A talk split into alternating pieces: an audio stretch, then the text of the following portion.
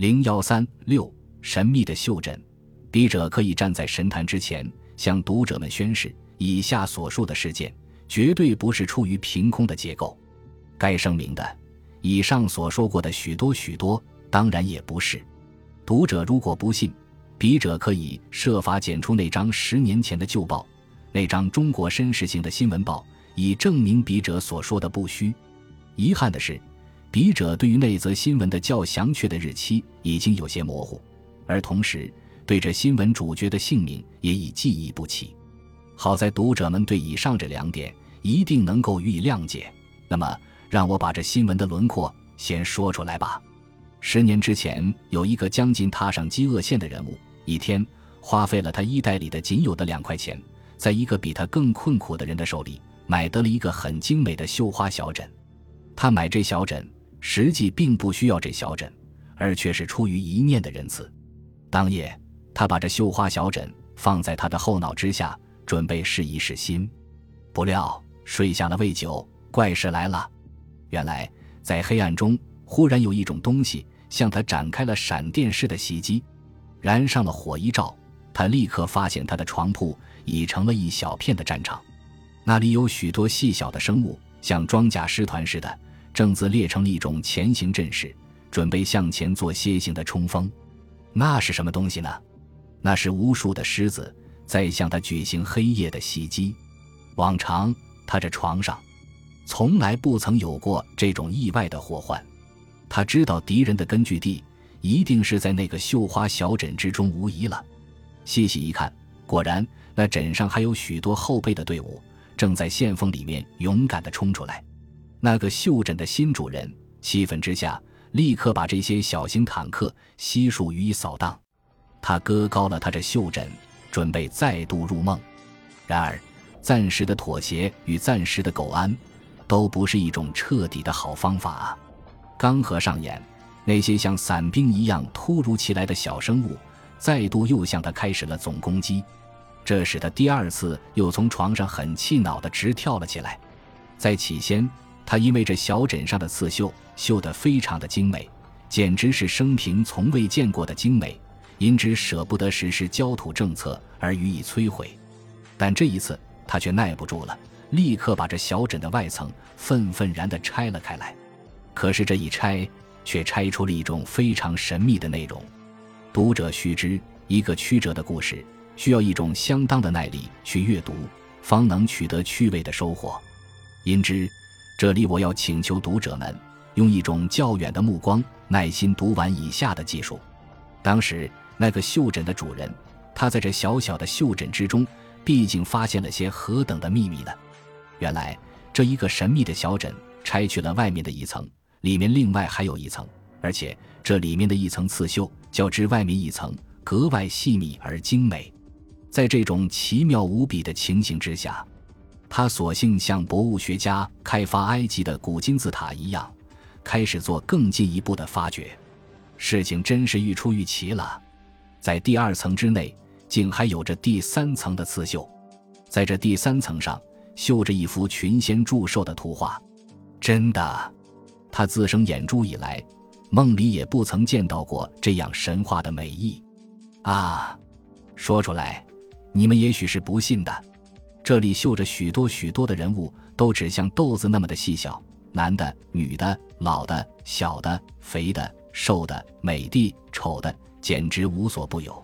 而且一个个都是须眉毕现，栩栩如生，一种活跃的姿态，差不多要跟着线缝中的那些狮子，如如的走下这枕头，而到另一空间里来闲逛一会儿似的。啊，太奇怪了，太奇怪了，这神秘的小枕。既有第三层，料想也许还有第四层吧。果然，开拆下去，又有更新的发现，映进了他惊奇不止的视线。这样一层、二层、三层、四层、五层，重重拆卸下去，一直竟拆到了九层为止。当然，那小枕的局径是一层较一层缩小，而那刺绣的手法也一层较一层精密，每层有一种色调不同的图案。每层有一种字体不同的宋导的语句。总之，单从这外表的九重刺绣而论，那已是一种价值无从估计的宝物。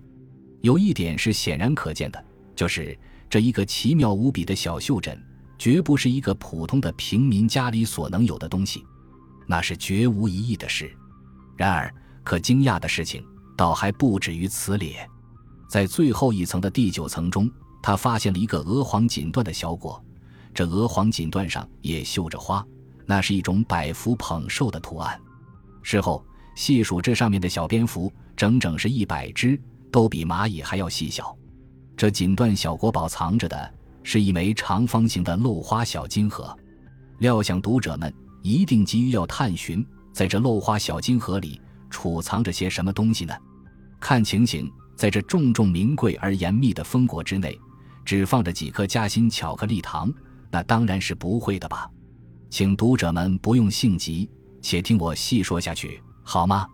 原来，在这漏花小金盒内，最后发现的东西，那不是别的，却是十二颗一实无二的明珠，每颗都像带壳的龙眼、桂圆那么大小。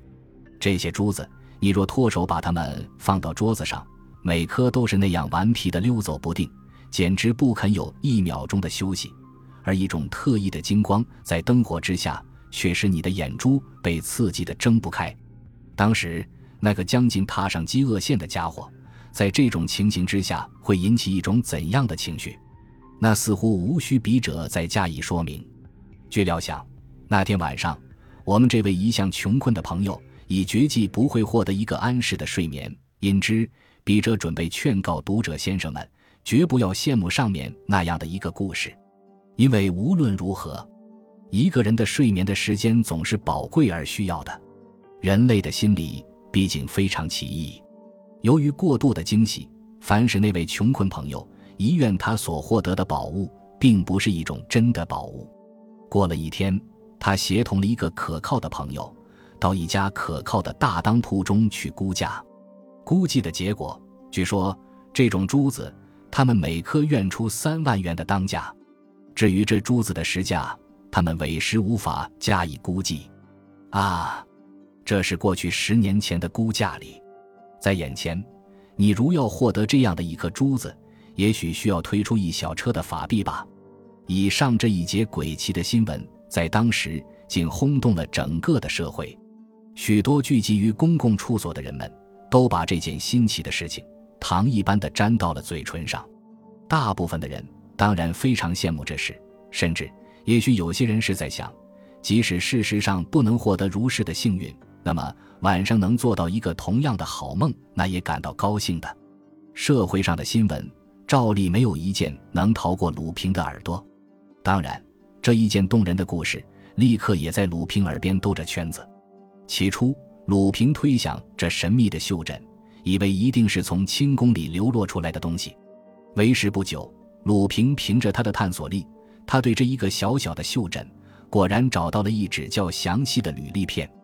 不出所料，这小枕真的曾在大内之中做过一次短期观光的旅客，并且这十二颗无价明珠，曾和震动一时的戊戌（公元一八九八年）政变。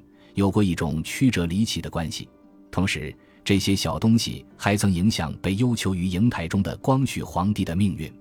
真的咧，这里面含藏着一个具有历史性的大秘密，细细说出来，那是会得到一种可歌可泣的考语的。关于以上种种，笔者原已耗费了五张以上的原稿纸，而把它写出了一个具体的轮廓。不料适当本文将要发表之前。笔者忽然接到吴友的来信，信内提起这宝珠的历史，认为在某一点上似乎有垫国家的体面，因而监嘱笔者把这一节完全删去。于是我只得向读者们道一声歉，仍旧用我的钢笔尖把这一小部分已揭开的幕布重新挑笔了起来。这里请读者们注意这些珠子在另一方面的离奇的发展。